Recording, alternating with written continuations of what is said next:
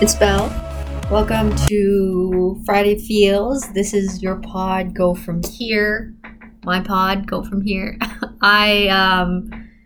This is gonna be a short one, just because I wanted so many different topics to talk about for Friday Feels this week, and then recorded them and listened to them again and edited and decided no, never mind. None of them were bad. I just there was always such a giant change of heart with my topics, and I didn't want to share them anymore. So, uh, or at least right now, this one I'm hoping to keep under five minutes. It's just a simple gratitude and good vibes episode. Um, Podmas starts on Sunday, which is December 12th. I'm hoping that you guys tune in because I still haven't really decided what I'm going to be talking about until Christmas Eve. I am open to suggestions. As always, DM me or tweet me or however you guys have been getting at me. Have at it. I will take anything right now. As for the episode itself, I just wanted to have one of those gushy ones. Gushy? Gushy ones where um you know, I humble bragged about my team and um, the people that I work with outside of my team. I am just so lucky. I'm so, so, so, so lucky to find, to have found a company.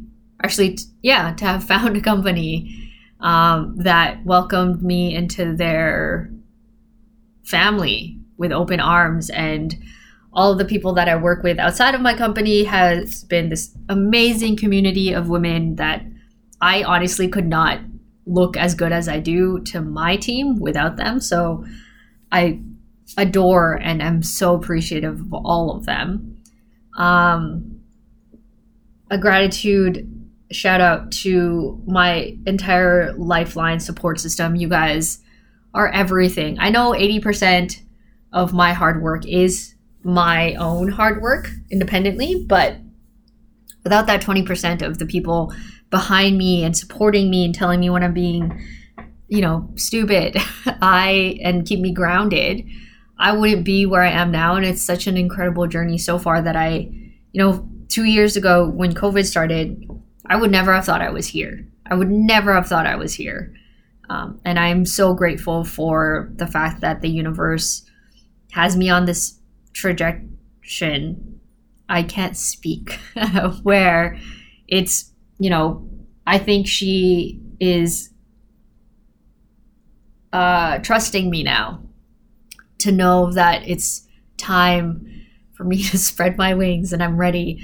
The challenges she's been giving me are still heavy, but the rewards uh, could not. I don't even know what to tell you guys. I